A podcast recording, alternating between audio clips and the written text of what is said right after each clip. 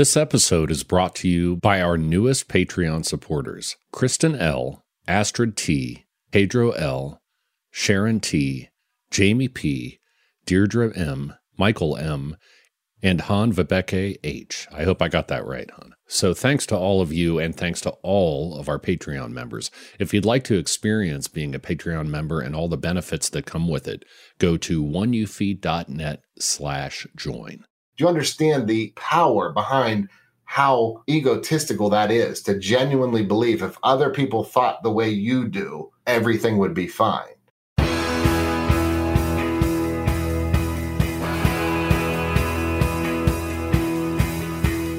Welcome to the One You Feed. Throughout time, great thinkers have recognized the importance of the thoughts we have. Quotes like garbage in, garbage out, or you are what you think ring true. And yet, for many of us, our thoughts don't strengthen or empower us. We tend toward negativity, self pity, jealousy, or fear. We see what we don't have instead of what we do. We think things that hold us back and dampen our spirit. But it's not just about thinking. Our actions matter. It takes conscious, consistent, and creative effort to make a life worth living. This podcast is about how other people keep themselves moving in the right direction, how they feed their good wolf.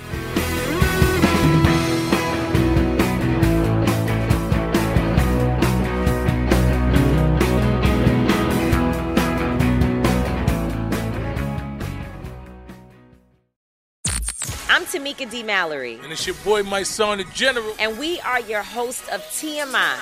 And catch us every Wednesday on the Black Effect Network, breaking down social and civil rights issues, pop culture, and politics in hopes of pushing our culture forward to make the world a better place for generations to come. Listen to TMI on the Black Effect Podcast Network, iHeartRadio app, Apple Podcasts, or wherever you get your podcasts. That's right. I'm Diosa. And I'm Mala. We are the creators of Locatora Radio, a radiophonic novela, which is a fancy way of saying a, a podcast. podcast. Welcome to Locatora Radio, Season 9. Love at First Listen. We're older, we're wiser, and we're podcasting through a new decade of our lives. This season, we're falling in love with podcasting all over again and getting to the heart of our stories. We're going places we've never gone before, and we're bringing you along with us. With new segments, correspondence, and a brand new sound. Season 9 is kicking off with an intimate interview with Grammy Award winning singer songwriter Natalia Lafourcade. What's giving you hope right now? Well, when I see what music does to people, it gives me a lot of hope. If you liked Locatora before, you're going to love season 9. Subscribe to our show and you'll see why Locatora is your prima's favorite podcast. Listen to Locatora Radio as part of the Mi Cultura Podcast Network, available on the iHeartRadio app, Apple Podcasts, or wherever you get your podcasts. Hi, friends. I just want to remind you that if you want to know about the things that we are doing to help during this time, you can go to oneyoufeed.net slash help. There are things like links to the free weekly group coaching that I'm doing. There is free coaching for healthcare workers who are impacted by this crisis. There is discounted coaching for both my one on one transformation program and the spiritual habits programs. So if you need some additional help during this time, I am discounting those programs to make them more available. And there's also links on that page to the special episodes we've released related to dealing with this difficult time. So again, it's all there at oneyoufeed.net slash help. And to be alerted of things as we do them, you can get on our email list or follow us on social media. And all those things are again available oneyoufeed.net slash help. Thanks for joining us. Our guest on this episode is Dr. Christian Conte, one of the country's most accomplished mental health specialists in the field of anger and emotional management. He specializes in working in the prison system with people convicted of violent crimes. In this episode, he and Eric discuss his new book, Walking Through Anger A New Design for Confronting Conflict in an Emotionally Charged World. Hi, Christian. Welcome to the show. Thanks for having me. I'm really excited to talk about your book called Walking Through Anger, a new design for confronting conflict in an emotionally charged world. And boy, do we live in an emotionally charged world. So lots to talk about. But let's start like we always do with a parable. There's a grandfather who's talking with his grandson. He says, In life, there are two wolves inside of us that are always at battle. One is a good wolf, which represents things like kindness and bravery and love. And the other is a bad wolf, which represents things like greed and hatred and fear. And the grandson stops and he thinks about it for a second. And he looks up at his grandfather and he says, Well, grandfather, which one wins? And the grandfather says, The one you feed. So I'd like to start off by asking you what that parable means to you in your life and in the work that you do. I think it's essential to the way I've designed my entire life. So I use a similar metaphor, uh, slightly different, but I do this. I say, I ask people if I give you a bucket, what would you put in that bucket? You can put anything you want in that bucket.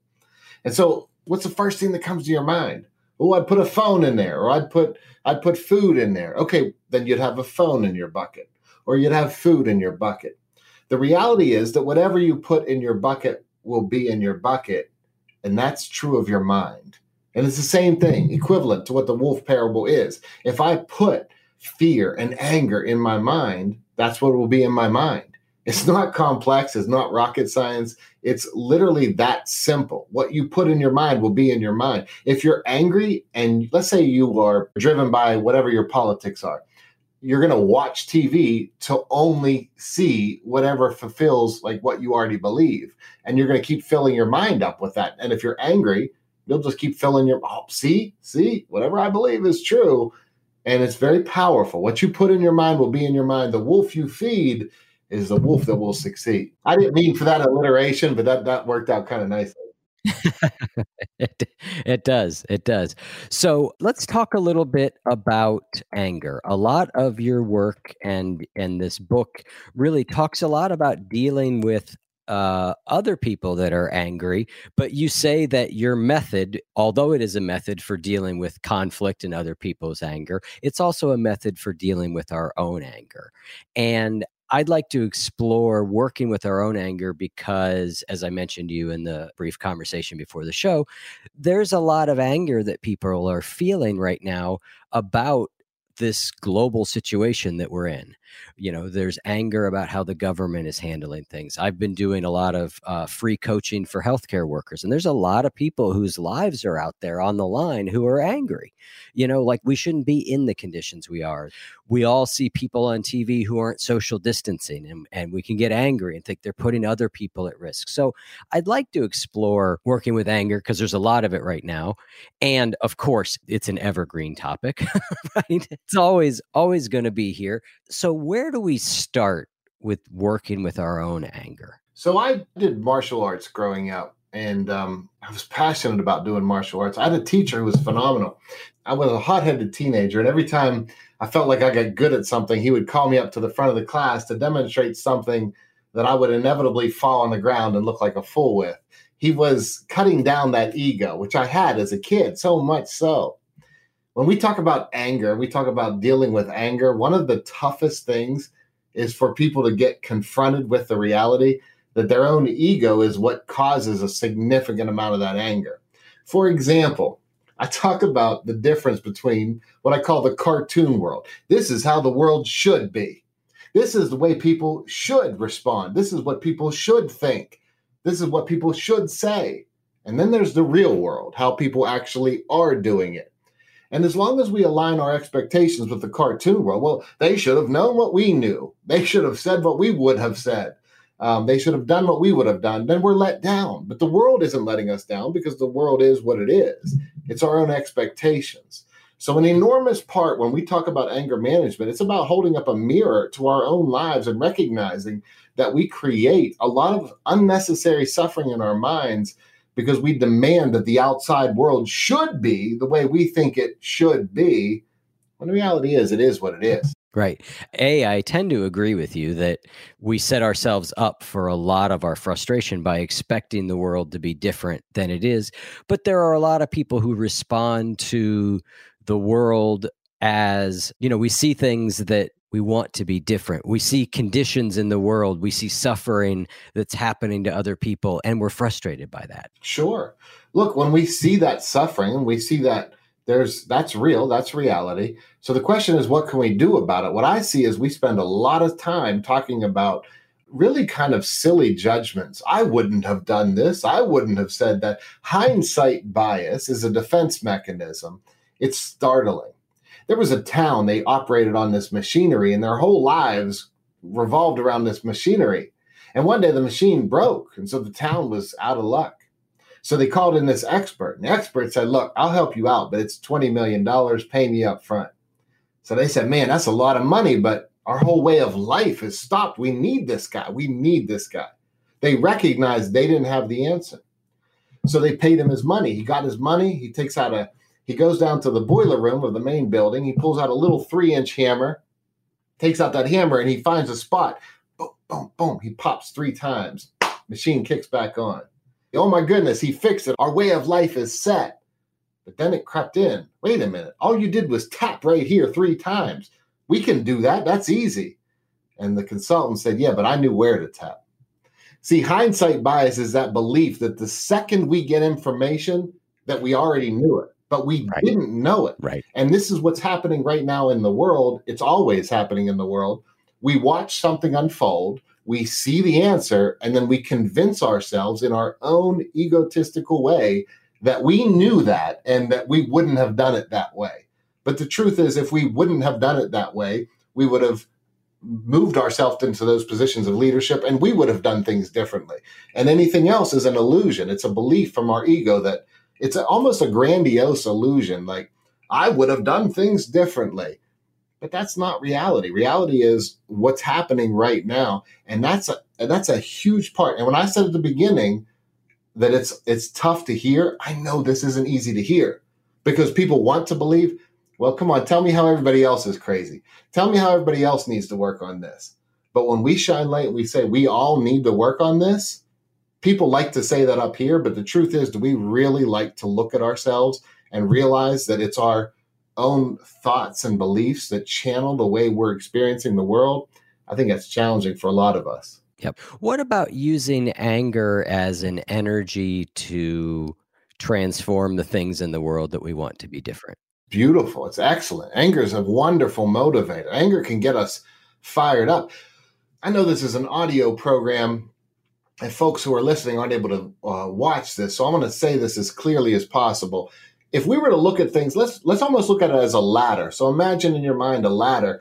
The very bottom of that ladder, uh, if we looked at the ladder as consciousness, the bottom of the ladder are things like shame, like oh, this was I'm terrible, I'm no good. Uh, right, the next rung on that ladder is depression. Then there's anxiety. But listen to this because this is important. The next step up is anger which means we would rather be angry than dwell in shame or depression or anxiety.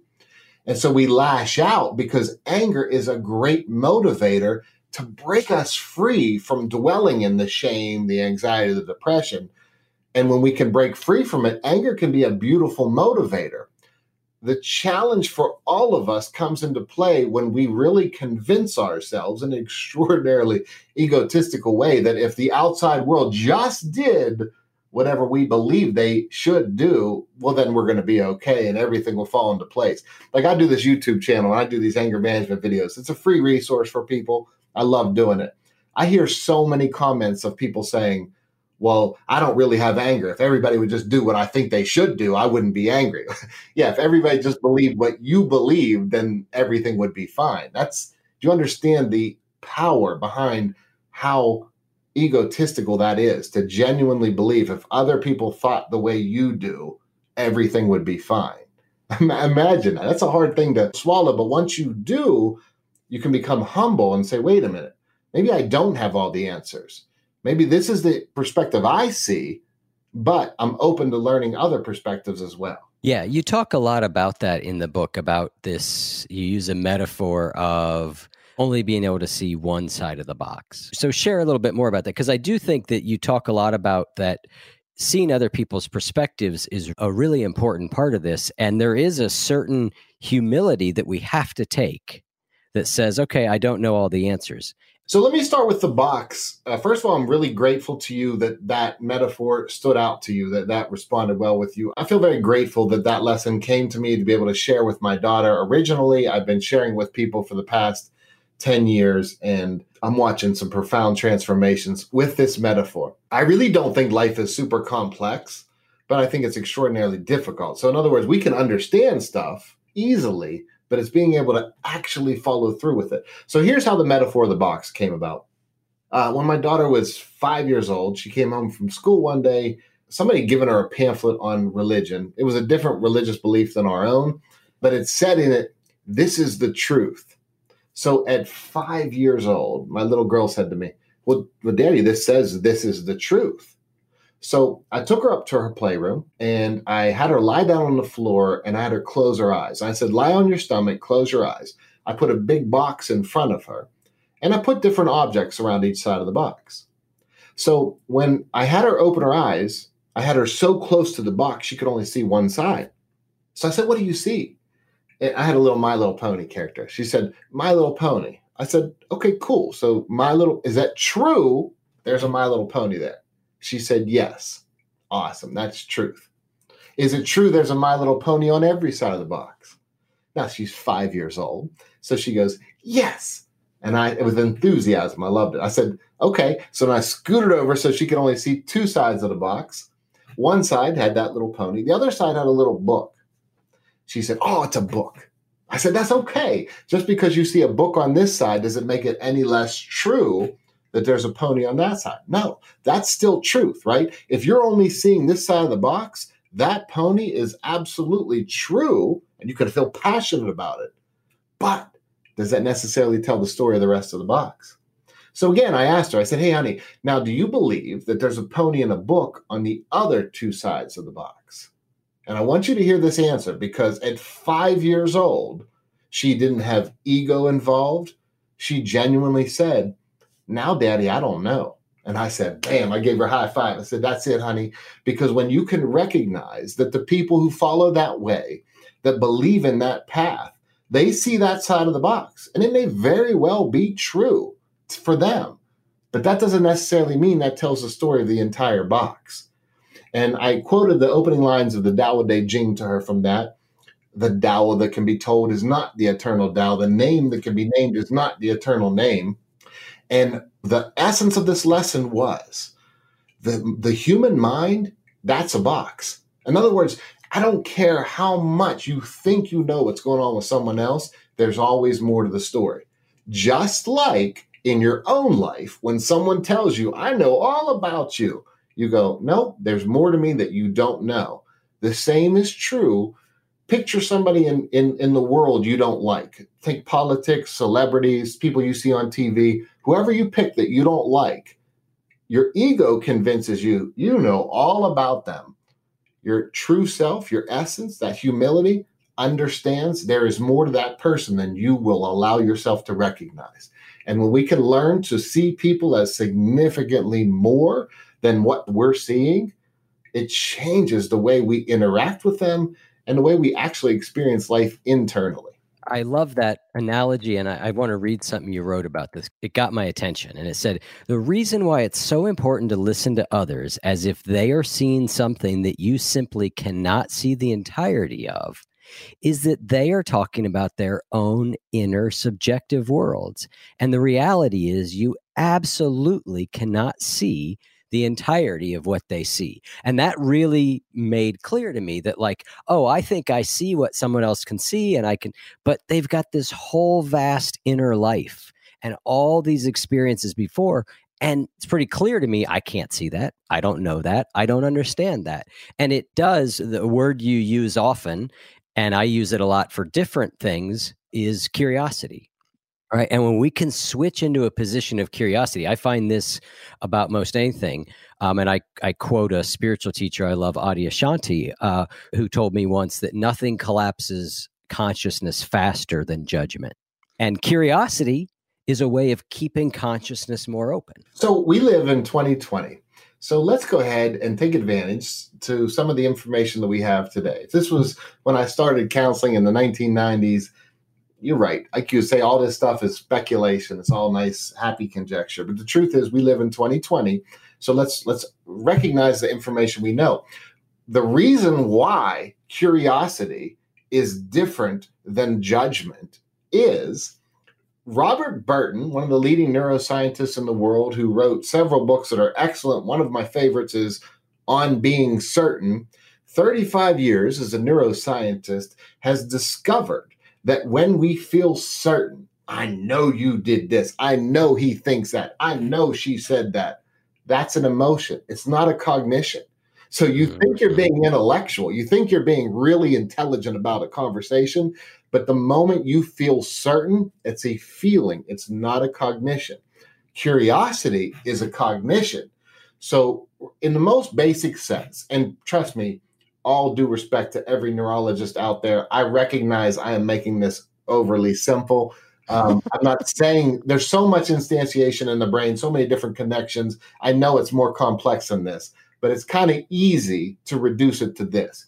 In general, there is what we call a limbic system or an emotional center to our brain. Think about in the middle of your brain.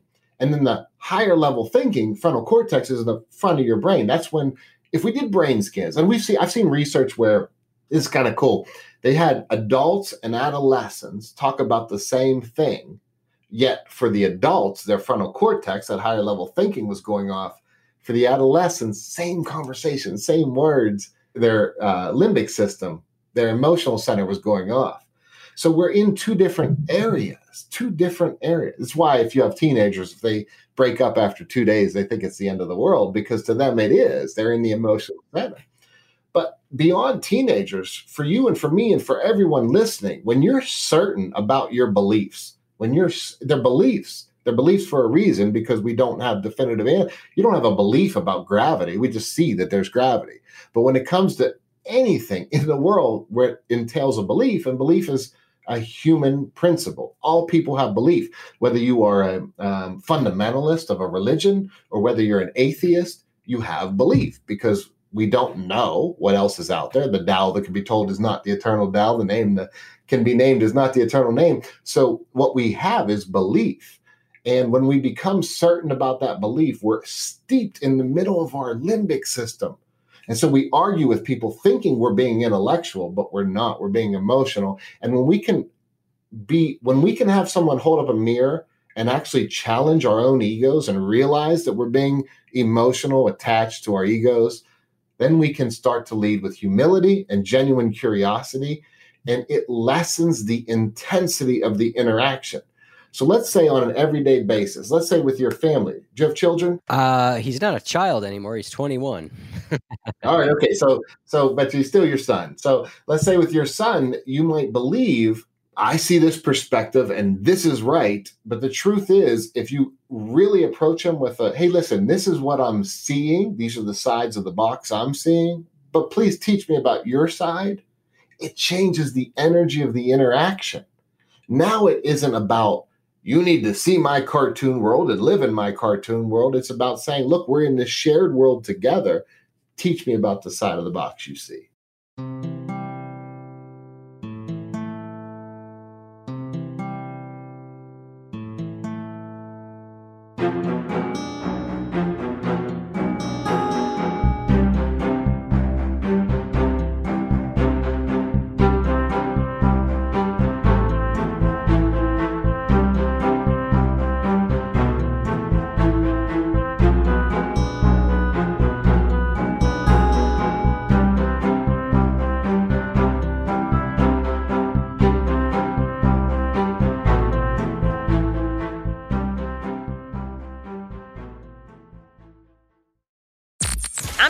D. Mallory. And it's your boy, my son, the General. And we are your host of TMI.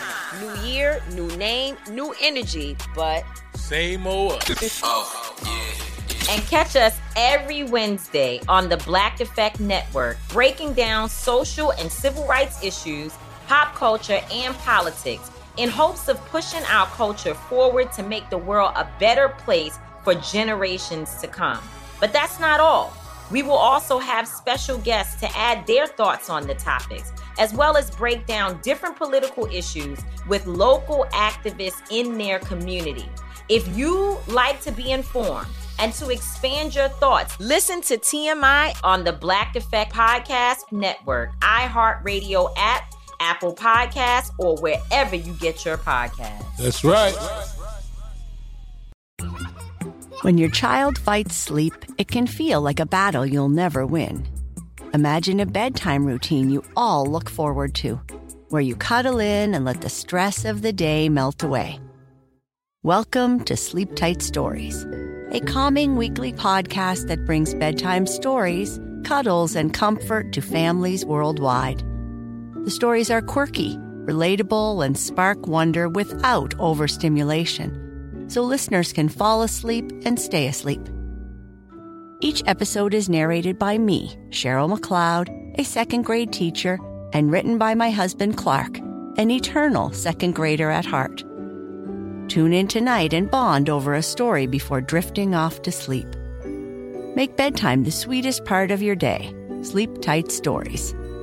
Listen to Sleep Tight Stories on the iHeartRadio app, Apple Podcasts, or wherever you get your podcasts. One of the things that you talk a lot about is that when we approach people this way, with this openness, with this curiosity, with us not assuming we know the right thing for them, that it makes the conversation go better. And it often does that because one of the things it does is you say, by speaking their truth, it allows them to drain their limbic system. So you explain the limbic system, it allows them to drain their limbic system. That all makes complete sense to me. I want to ask you, though, about doing that for ourselves. You know, what we're saying is let's allow other people to express their perspective, allow them, if they've got anger, to, to express their anger, to do that. We don't resist it, and thus it allows it to drain. So, talk about draining our own limbic system. How do we do that? Yeah, so I think that's so profound and important. I'm so grateful that you brought it up because here's why. I am a part of every interaction I will ever have in my entire life. So are you. So is everyone who's listening. We are in part. We come to that situation. So understanding ourselves is absolutely critical to being able to communicate effectively. To understand ourselves, here's one of the basic teachings of yield theory that I've discovered through, again, more than 20,000 hours of sitting down, doing clinical sessions, analyzing those sessions. And that's a lot of intentionality for a long time. And what I found is this I definitely buy into and subscribe to cognitive behavioral therapy. I think it's beautiful and wonderful. The essence of cognitive behavioral therapy is this cognition, fancy word for thoughts, behavior, your actions. Essentially, cognitive behavioral therapy boils down to what you tell yourself determines how you feel. Right. In other words, if you see it and it's raining, you go, "Oh, this is terrible. I can't believe it's raining." You're going to be upset. But if you go, "Gosh, we really needed rain. Thank goodness it's here." You're going to be happy. The rain stays the same, but what you tell yourself drives your behavior. Okay. So that's CBT in a nutshell, cognitive behavioral therapy. Love that. It's important. It's not enough. Yep. What I've discovered in my own career is this our mind wants to match our body. So if we down three energy drinks, our heart's going to race fast. Our body might even start to shake a little bit, like we're feeling physiological anxiety. And once we feel physiologically anxious, our mind will race to match our bodies. For me, I'm a very busy person. I travel all over, I speak, I'm in different places every week. So, as a person who personally struggles with anxiety, if I have too much caffeine, my mind will race and go, "Oh, were you supposed to be in a different state today? Were you were you supposed to be somewhere else today?" And so, and and I have to take a moment. All right, you just had a lot of caffeine today, and it's uncomfortable. But let's not create a story. So, what I teach people to do around with yield theory, that's one of the core principles, is to understand that your mind wants to match your body and to recognize that and articulate it. So, right now, here we are in this quarantine at home. Let's say you're agitated, you're irritable. Maybe you're not sleeping. Maybe you're stressed because you're worried about money. In those moments when your body feels physiological discomfort, your mind will race to make sense of it.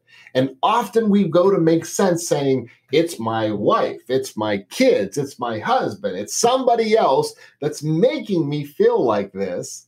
When the truth is, our mind is just racing to match our bodies. And can you imagine the psychological freedom that occurs when you look at yourself and say, you know, I feel I feel really uncomfortable, but I want you to know it has nothing to do with you. I said this to my wife this morning. I did some yard work yesterday. My back's killing me. I woke up this morning. I said, listen, I need you to know that. I, this is literally, I'm being on, I'm dead honest. This is what my just a genuine look into my life. I said to my wife, I said, listen, I my back is on fire right now. When I woke up this morning, I said, I need you to, I want to say this to you. I feel really agitated and irritable. It has nothing to do with you. It's honestly just this like ridiculous pain in my back. And so right away, we've been married for 20 years. My wife goes, Great, thanks. And like that's it. Like because we're able to say it, now our communication the rest of the day can be conscious because first of all, once I say it, I'm less likely to continue to act that way unconsciously. But also, even if I genuinely was a little shorter on any statement, my wife will go, It's okay, honey, you're in pain. Like it's no big deal. Like we're all in pain at times.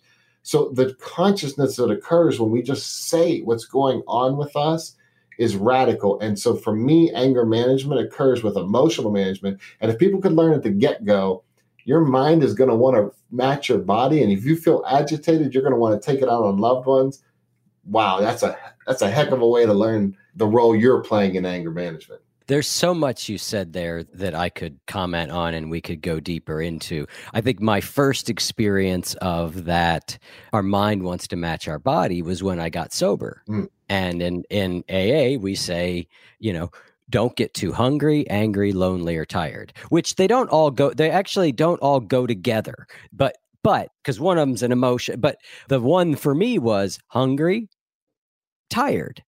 Mm-hmm oh, when I'm hungry and tired, I think I need a drink. that's all it is. And hangry is a notion that's permeated, you know, modern consciousness because it's a real thing, mm-hmm. you know, and and so a, I think that's really true, and I think what you said is exactly how I feel. I think CBT is so wise, and it only goes so far.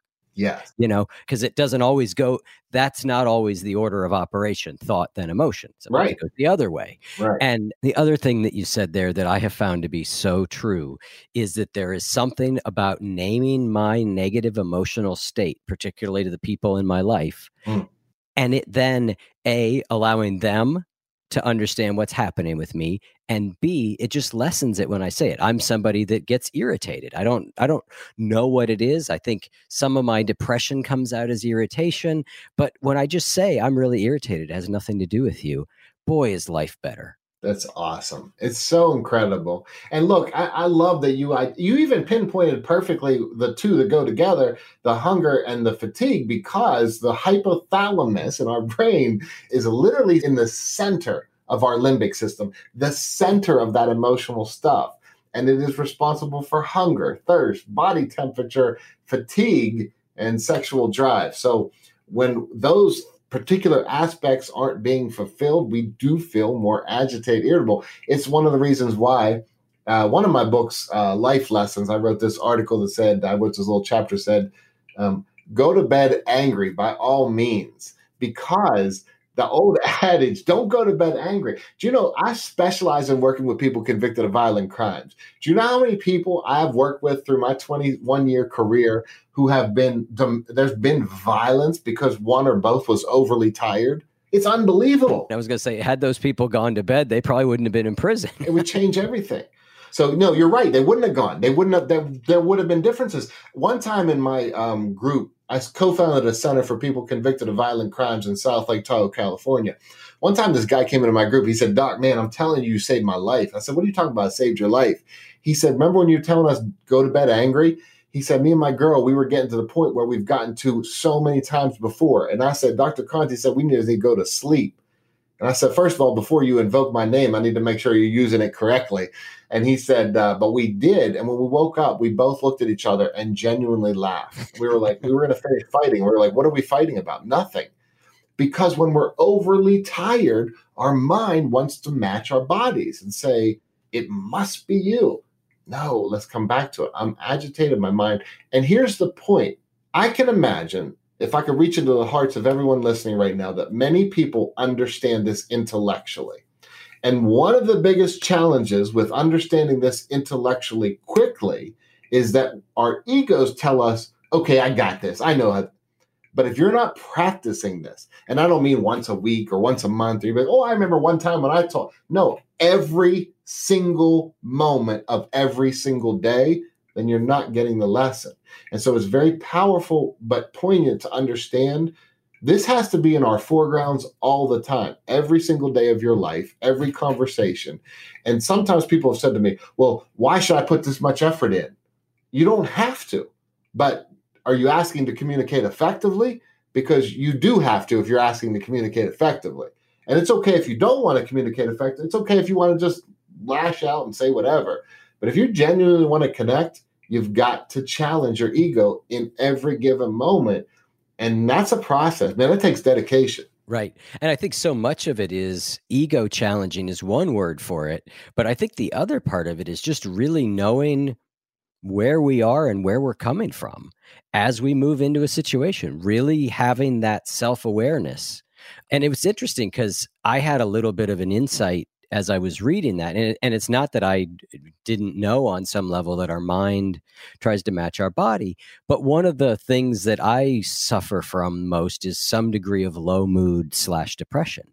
And it occurred to me, I went, I wonder how often that's just me being tired. How often is a low energy tiredness do I then? Sometimes I go, I'm just tired, but I wonder, are there other times you know that that i'm attributing depression to just being tired. And it, it's something for me to kind of keep an eye on as i move forward because i was like huh i should really look at that. To me that's the epitome of consciousness. Just to have that in your foreground and be like let me just check it out. I'm not sure that we ever fully know 100% maybe it is the depression maybe it's tired but the fact that you can bring that to your foreground and then say that to your loved ones it changes everything because now it's not about me versus you. It's about, look, I want to communicate something, and this barrier is how I'm feeling in this moment.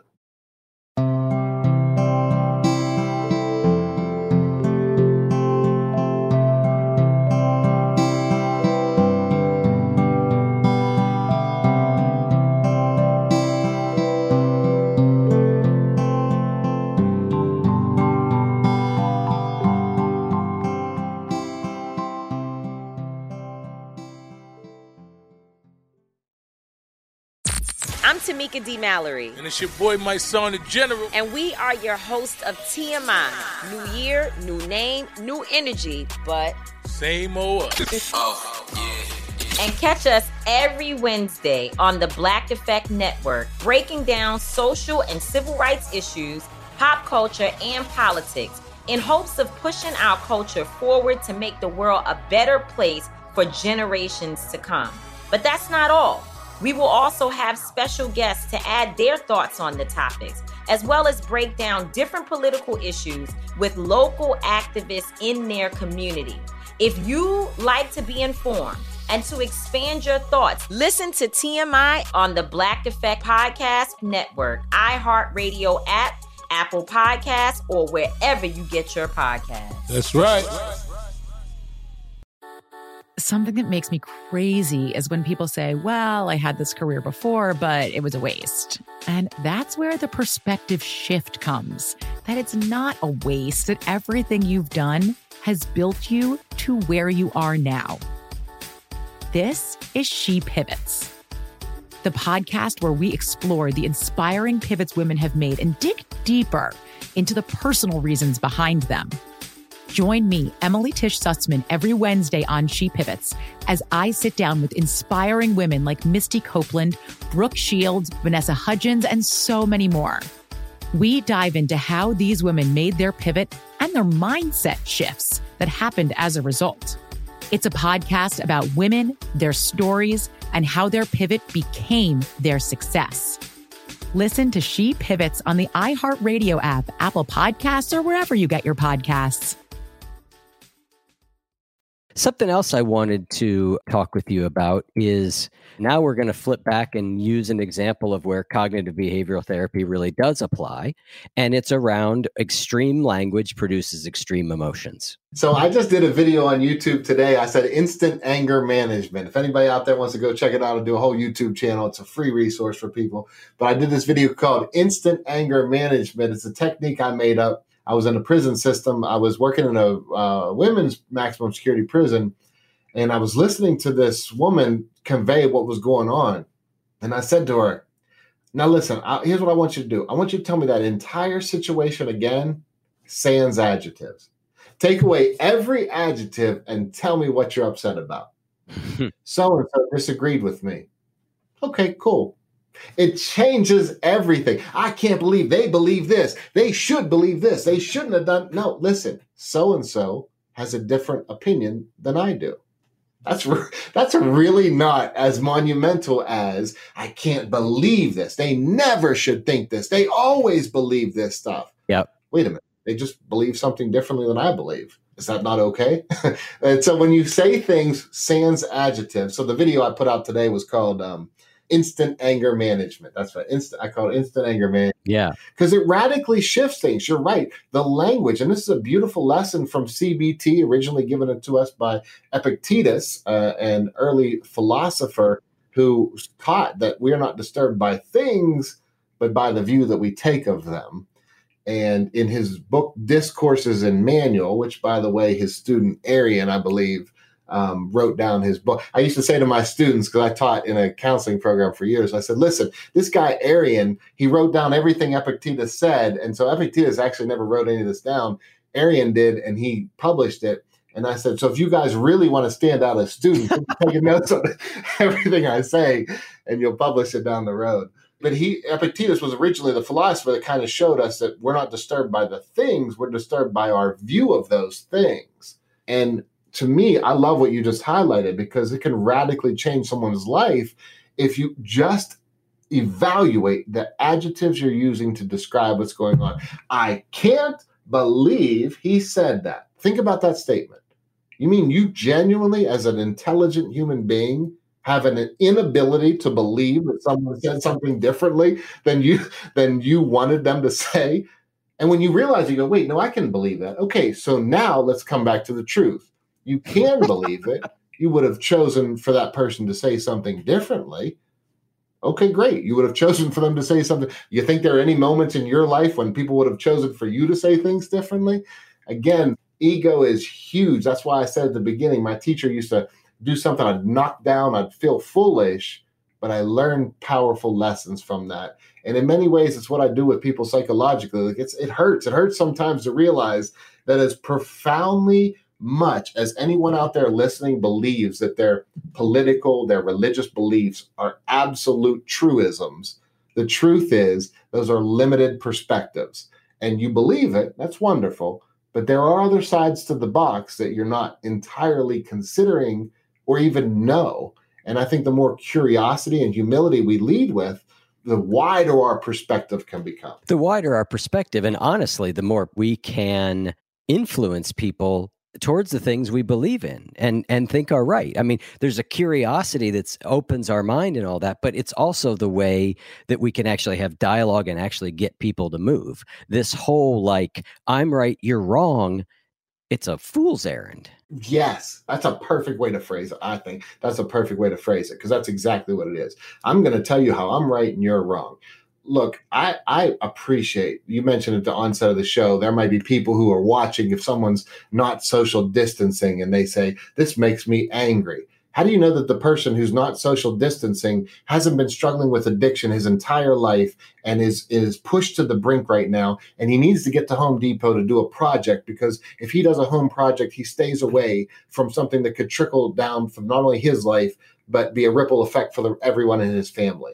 How do we know this? And so to look at that person and say, well, they're not doing what I think they should be doing. How do you know the rest of their story? How do you know that person who's not social distancing on the news isn't because they're going to pick up something for someone who has not and they're doing it for them and they don't have an opportunity to explain it? See, our judgments are steeped in arrogance. It's arrogance. Oh, I know exactly why they're doing this and they're wrong. Okay, maybe you do, but maybe you don't. And if you don't, how foolish. I love that phrase. It's a fool's errand to believe that your perspective is the right one. My goodness, they discovered 139 new planets in our solar system earlier this year. Do you know how many people would have sworn on their lives that we had nine planets? Oh, wait, Pluto got lopped off. We have eight. Oh, wait, Pluto got put back on. We have nine. Oh, wait, now that we're counting dwarf planets, we know that we have hundreds around the Kuiper belt. And now we just found out, uh, like a couple weeks ago, 139 new ones on that Kuiper belt, which means our solar system is steeped in planets. And we don't even know that. Yet we feel certain there's nine planets. I know the song. I was taught it when I was a kid.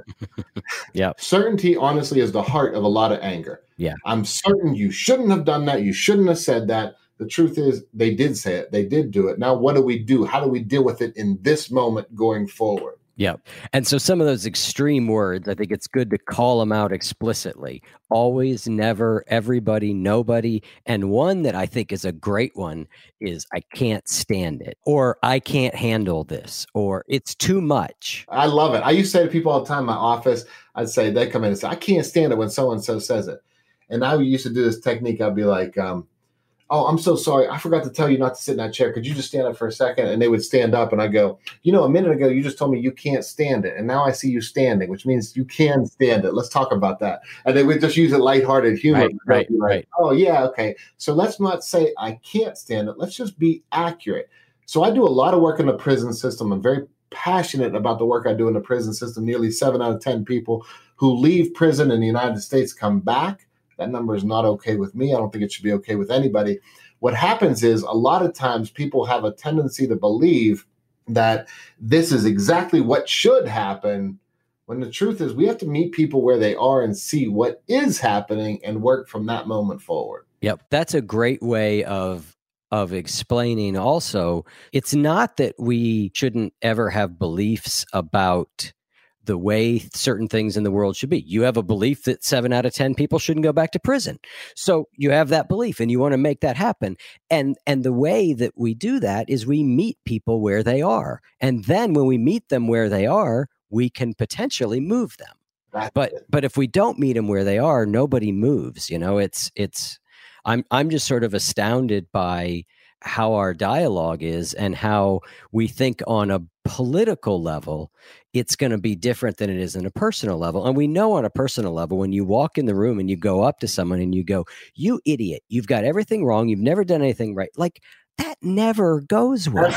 Never, never. You're so right. This- plenty of people do it. I'm still sort of that's another one of those but that's not the way that change happens. Statistically speaking, the number of people for your audience who are listening to this show right now who actually agree with what we're saying, it makes sense Then. They go, Yeah, that's right. I nobody could walk in the room and tell me I'm an idiot and I'm wrong and I'm bad. And I'd go, Oh, really? I never thought of it that way. Right. And even though they hear that right now, they will literally click out of this podcast, jump onto social media, and yell at somebody.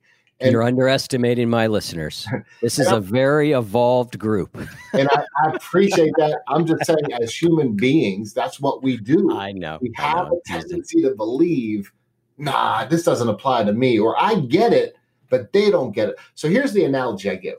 Let's say you and I, we climb all the way to the top of a mountain. We're up on top of the mountain. There's a whole group of people we wanted to come with us, but they're lost at the bottom of the mountain. Now we can holler and scream, You should have gone the way we went. You should have taken this path. You shouldn't. At the end of the day, they can't even hear us because they're at the bottom of the mountain. So if we truly want to impact them, we have to have the discipline to leave where we are and go meet them where they are and guide them from there. But here's what happens people say, I shouldn't have to. I shouldn't have to tell people my side. That's pure ego. That's pure arrogance. You shouldn't have to convey the information you have. Like, can you imagine the arrogance that goes into that thought? I shouldn't have to tell people my beliefs. They should just know. What are you, the divine being of the planet? Like, of course, we are going to have to know, like, teach us your side, but understand too that we also have a side. You know, I say this frequently. Um, it's one of those. I, I wake up every morning. I meditate. I try to picture standing in front of seven plus billion people, and I say, "What conscious statement can I give the world?" I do it every day. It's just a habit. It gives me intentionality with what I'm doing. But one day I said something uh, to the effect, I remember exactly how I phrased it, but it was something like, those who have traversed the mountain from multiple paths are difficult to convince that only one path exists. And to me, it's one of the statements I felt like came from the depth of, of me, maybe outside of me, because I really do believe this. Like, we might really convince ourselves, no, I know truth, but what if we encounter people who not only heard this, but also heard this, this, this, and this, and have gone up that way? Yep, that's a great statement. It made me think of, and it's not the same statement at all, but the phrase that has come to my mind a couple times, and you'll resonate with this being a, a Zen Buddhist practitioner, is Suzuki's phrase in the beginner's mind, there's many possibilities, in the experts, there's few. I love that. I love you know. Suzuki. And and yeah. I, you know, I want to highlight you made a, a wonderful, wonderful point, which was even in that sense, and I'm so glad you highlighted this, even in something as I might be able to say statistically that seven out of 10 people go back to prison. But I agree wholeheartedly that it's only my belief that that number is not okay because someone else could have that number and go, well, that's a good number to have. And that's okay what I do is say, yes, I still do. Be- I have my beliefs. Yeah. I, as you said, I'm a practicing Zen Buddhist. This is a, a belief that sits with me. It resonates with me, with my family. But I'm really open that someone else with a different perspective could be absolutely have the correct answers and I could be off. And I really live my life like this. I don't think, because I think a lot of people who subscribe to this type of approach will ultimately say, and because I have it, my approach is right Whereas I look at it and go, no, this is just the approach I have, and I love learning. And I, I who, how do I know that someone else who's very steadfast and narrow in their view, maybe they're correct and I'm wrong. Yep. And yet you still have that belief and you still advocate to try and make the world that you envision come to be. Yes, that's it. Some lady called my radio show. So I do this radio show. It's a call in talk show on Monday nights. And the lady called in and she said, um, well, I don't know about this non-attachment stuff. What what if this non-attachment stuff is completely wrong? And I go, yeah, it might be. And she goes, yeah, yeah. And oh, I guess. And I was like, yeah. Like I'm not saying if I was attached to non-attachment, that would be the same thing. Right. In Zen, we talk of the soap of the teachings. You wash your coat with that soap, but that's not making it clean. To be fully clean, you got to rinse that soap out it's the soap of the teachings. We got to rinse that off. So even the greatest belief is still holding you back. Yes. Heinrich Zimmer said, Our highest God is our highest obstruction to God. So, in other words, whatever our final vision of what God is, it falls short because I'm gonna quote one more time that Tao, the opening line. The Tao that can be told is not the eternal Tao. The name that can be named is not the eternal name. In other words, we always fall short because it's something more. Yep. Wonderful. Well, we are out of time. It just snuck up on us here. And so we're going to wrap up. You and I are going to talk more in the post show conversation about creativity and how creativity can be either our friend or our enemy when it comes to dealing with anger. Uh, listeners, if you'd like to get access to the post show conversation, uh, a weekly mini episode from me, ad free episodes, and other great stuff, you can go to oneyoufeed.net slash join and become a member of our community. Christian, thank you so much for coming on. I've definitely enjoyed this. Thank you so much for having me. To everyone listening, as always, I send you much peace. All right.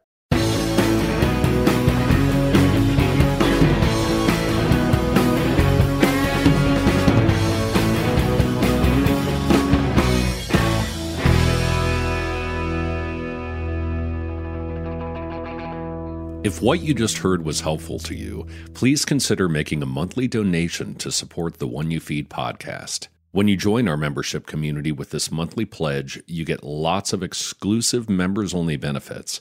It's our way of saying thank you for your support. Now, we are so grateful for the members of our community. We wouldn't be able to do what we do without their support, and we don't take a single dollar for granted. To learn more, Make a donation at any level and become a member of the One You Feed community. Go to oneyoufeed.net slash join. The One You Feed podcast would like to sincerely thank our sponsors for supporting the show. I'm Tamika D. Mallory. And it's your boy, Mysonne, the General. And we are your host of TMI And catch us every Wednesday on the Black Effect Network, breaking down social and civil rights issues, pop culture, and politics in hopes of pushing our culture forward to make the world a better place for generations to come. Listen to TMI on the Black Effect Podcast Network, iHeartRadio app, Apple Podcasts, or wherever you get your podcasts. That's right. I'm Diosa. And I'm Mala. We are the creators of Locatora Radio, a radiophonic novela, which is a fancy way of saying a, podcast. Welcome to Locatora Radio, Season 9. Love at First Listen. We're older, we're wiser, and we're podcasting through a new decade of our lives. This season, we're falling in love with podcasting all over again and getting to the heart of our stories. We're going places we've never gone before, and we're bringing you along with us. With new segments, correspondence, and a brand new sound.